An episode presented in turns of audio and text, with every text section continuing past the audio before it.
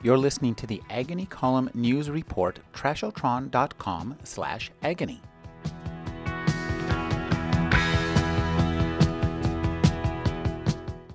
The new novel by Camille Perri is The Assistants. Thank you for speaking with me, Camille. Thank you.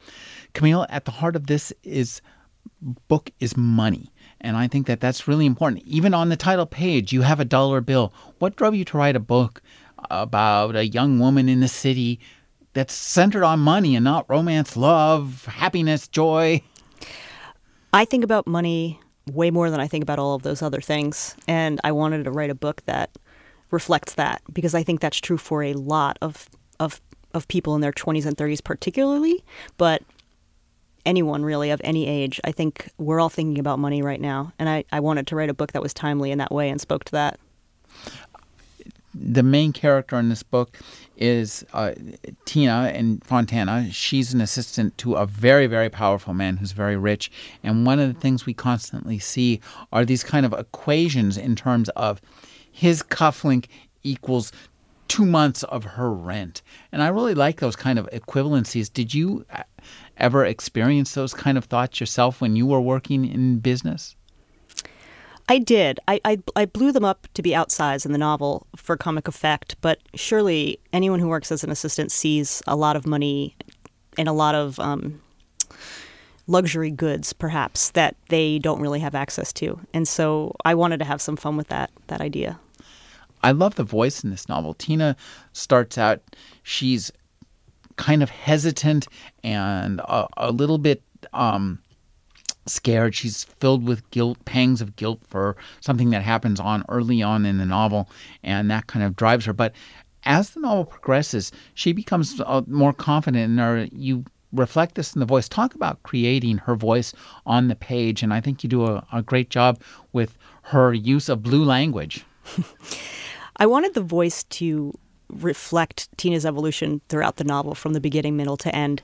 So even though she's narrating it in the past tense, I wanted the way she speaks and the way she, you know, relates the story to reflect her lessening passivity and kind of her coming into her power and her uh, willingness to take take initiative one of the most important relationships in this book is the relationship between Tina and Emily. And it's this kind of developing friendship between two people who at first seem to have absolutely 100% nothing in common.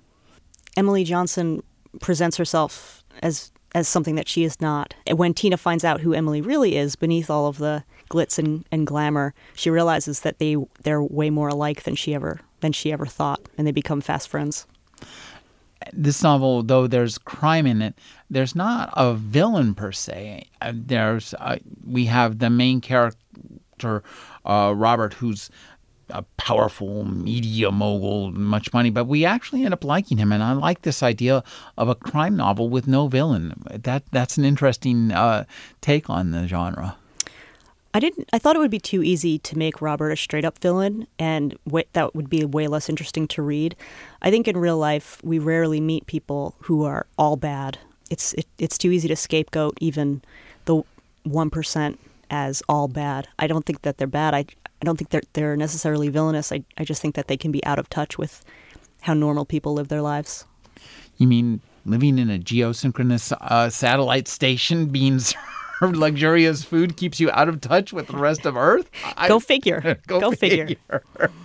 Uh, this book is is filled with really nice comedy, and I think you have a great sense of jokes and timing and language. Uh, did that just flow from the tip of your pen? Once I I got into a groove um, in in terms of what Tina's voice was going to be, it did it did begin to flow. It was getting there that was the challenge. There was a very precise moment where it hit me that this that this was going to be a book that was going to be funny and I wanted the humor to be first and foremost. And once I once I got into once I got Tina's voice into my head, it was it was harder to get it out of my head than you know, it just kind of took on a life of its own. The plot of this book is I think interestingly, it seems realistic. It's kind of low key in terms of what happens. There's no world. Nobody tries to take over the world. Nobody tries to rob Fort Knox, mm-hmm. and mm-hmm. uh, nobody tries to uh, blackmail the UN. So. Uh, what made you decide to work at that level? I I wanted to write a book that was that felt like it could happen to to anyone. Like I wanted any reader who picked up this book to be able to empathize with with Tina in a way that felt like wow, like this could this could really happen to me. Very few of us encounter such large large scale conflicts like like murder or you know having to save the White House or, or whatever. So I really just wanted this to be super realistic and the driving force would be her guilt and her shame and her fear of getting caught. I love a novel that's built around guilt, shame, and fear. These are not the typical emotions that one finds at the heart of a novel.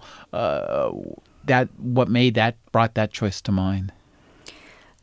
I, I wanted I want they say write the book you want to read Mm-hmm. and that's what I pretty much did. I, I wrote the book that I wanted to read. I wanted there to be a book like this. And so I sat down and wrote it. I've been speaking to Camille Perri. Her new novel is The Assistant, and she is no longer an assistant. Thank you for joining me, Camille. Thank you so much. This was a lot of fun.